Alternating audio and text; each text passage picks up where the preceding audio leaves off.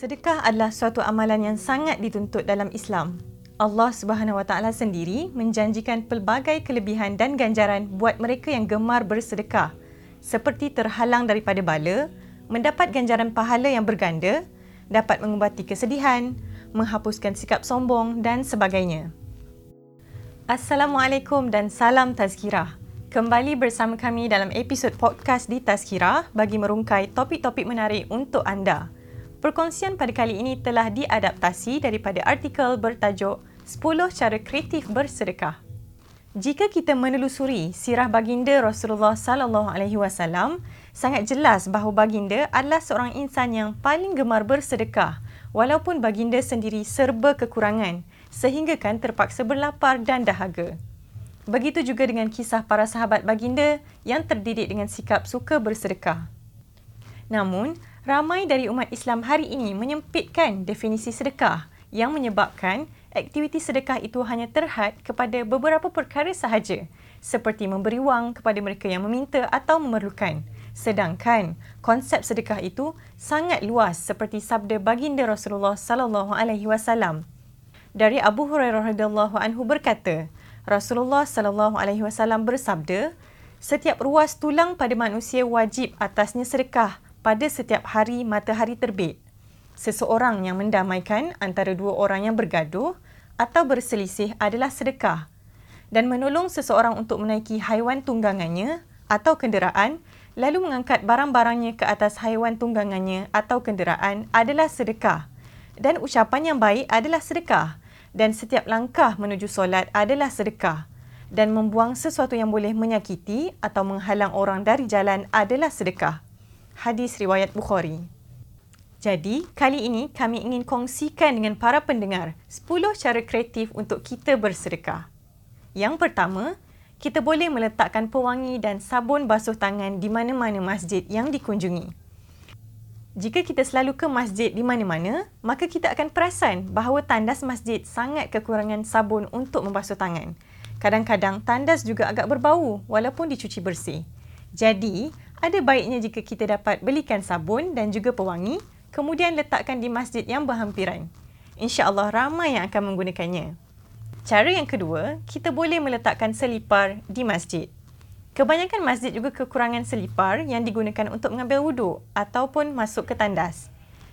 Jika tempat mengambil wuduk dan tandas agak jauh, maka sukar untuk mereka yang memakai kasut hendak berkaki ayam ke sana. Oleh itu, Sangat wajar jika kita dapat beli sepasang dua selipar dan letaklah di masjid untuk kegunaan orang ramai.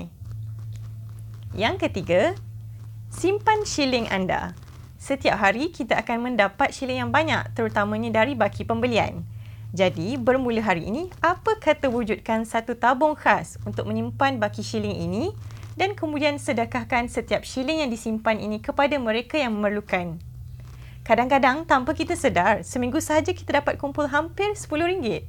Jadi, jangan pandang remeh terhadap duit shilling. Ia mampu membuat perubahan. Yang keempat, tinggalkan baki bayaran. Apabila kita makan di warung kecil atau membeli barang di kaki lima atau menaiki teksi, biasanya akan ada baki wang bagi bayaran yang kita lakukan. Contohnya, kos naik teksi hanya RM7.60 dan anda berikan wang RM10, maka anda boleh minta pemandu teksi simpan sahaja baki tersebut. Mereka biasanya sangat berterima kasih dan gembira dengan pemberian tersebut. Cara yang kelima, menyediakan kain pelikat dan telekong di mana-mana surau yang anda kunjungi. Banyak surau di tempat membeli belah dan kawasan rawat dan rehat contohnya, kekurangan kain pelikat dan telekong untuk kegunaan solat orang ramai. Apabila di tempat begini, kadang-kadang pakaian kita terdedah dengan banyak perkara kotor. Jadi, kain pelikat dan telekung ini menjadi satu keperluan untuk bersolat. Jika anda dapat sedekahkan kain pelikat dan telekung, pastinya ramai yang dapat manfaat. Cara yang keenam, makanan kucing. Ramai rakyat Malaysia yang sangat sukakan kucing sebagai haiwan peliharaan. Namun, masih banyak juga kucing yang terbiar di luar sana. Kucing ini menjadi ganas dan mengganggu orang khususnya di kedai-kedai makan kerana mereka kelaparan.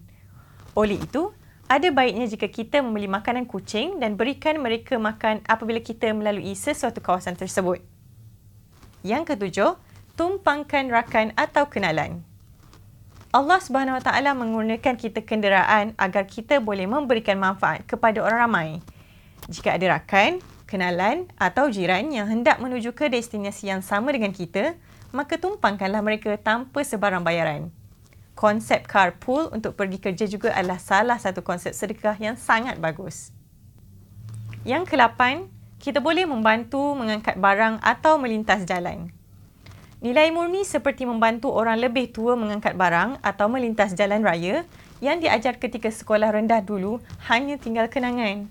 Apa kata kita hidupkan kembali nilai murni ini? Contohnya, jika kita sedang memandu dan ada orang hendak melintas jalan, apa kata berikan laluan untuk mereka melintas jalan terlebih dahulu? Jika ada orang sedang membawa barangan yang banyak, cuba pelawa untuk membantu mereka. Yang kesembilan, kertas dan pen. Baiklah, para pendengar. Di mana-mana majlis ilmu sama ada ceramah, tazkirah atau kuliah di masjid, biasanya mereka yang mendengar tidak membawa sebarang pen dan juga buku catatan. Sedangkan, kalau kita tak mencatat, maka kita akan lupa ilmu yang disampaikan.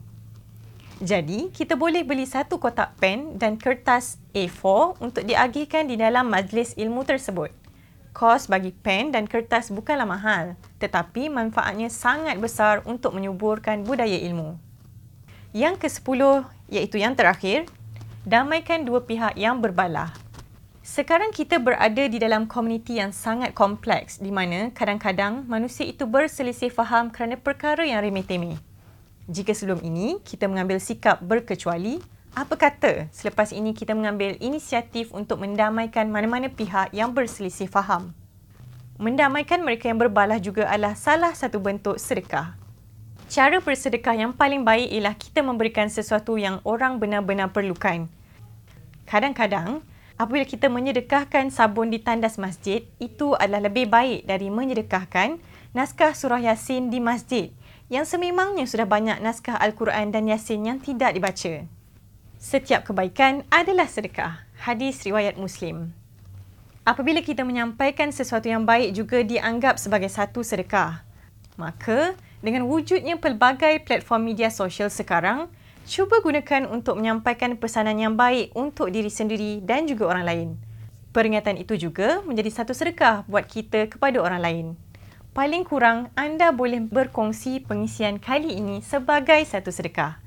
Selagi orang memanfaatkannya, selagi itu anda mendapat saham akhirat. Semoga bermanfaat. Sekian daripada saya, Natira Azira. Kita bertemu lagi dalam episod podcast pada masa akan datang. Untuk lebih banyak informasi menarik, teruskan bersama tazkira.com. Assalamualaikum.